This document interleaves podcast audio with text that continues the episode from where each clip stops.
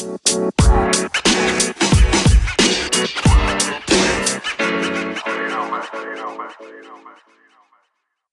right, welcome to the party.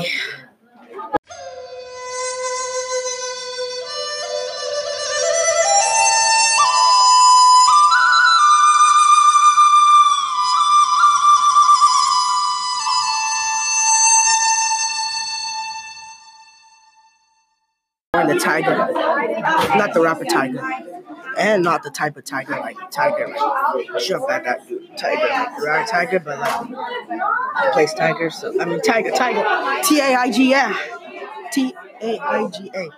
All right, so we have like nice plants. Yeah.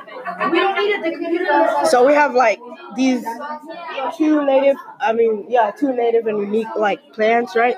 So we got the bilberry bush, like Bill as in Bill Gates, and berry as in strawberry bush, like Bush as in George Bush. All right.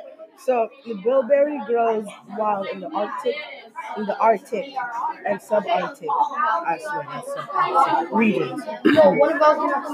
And we have animals. We have lynxes, and a lynx is a type, is any of the four species within the medium-sized wildcat genus lynx, or genus, I swear, genus. And we have a gray wolf. I said gray, not white. All right. It is the largest extant member. Oh, I swear that's not supposed to say extant.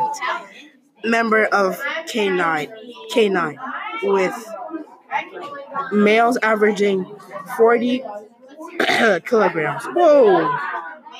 Which y'all been eating, and females thirty-seven kilograms. Well, y'all males better start putting on some fat. Females finna win.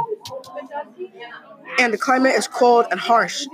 Low rate of precipitation. Oh, I got that right. I didn't say participate. Parti- and short growing season. Long, severe winters last up to six months. So, like, the ice on my wrist and ice on my neck stays. Like, let's go. But, oh, below freezing, my Rolex is going to be iced up. Summers are short, lasting maybe fifty to one hundred days without frost. So I guess y'all have to sleep in blankets. Taiga can be found at...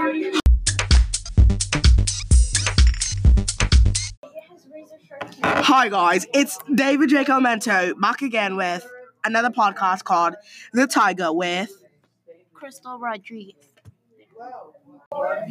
Mm, another unique animal in the taiga is the gray wolf. It is the largest extant member of Canidae, with males averaging forty kilograms and females thirty-seven. The taiga is a forest of the cold subarctic region. The subarctic is an area of the northern hemisphere that lies just south of the Arctic Circle. The taiga lies between the tundra to the north and temperate forests to the south.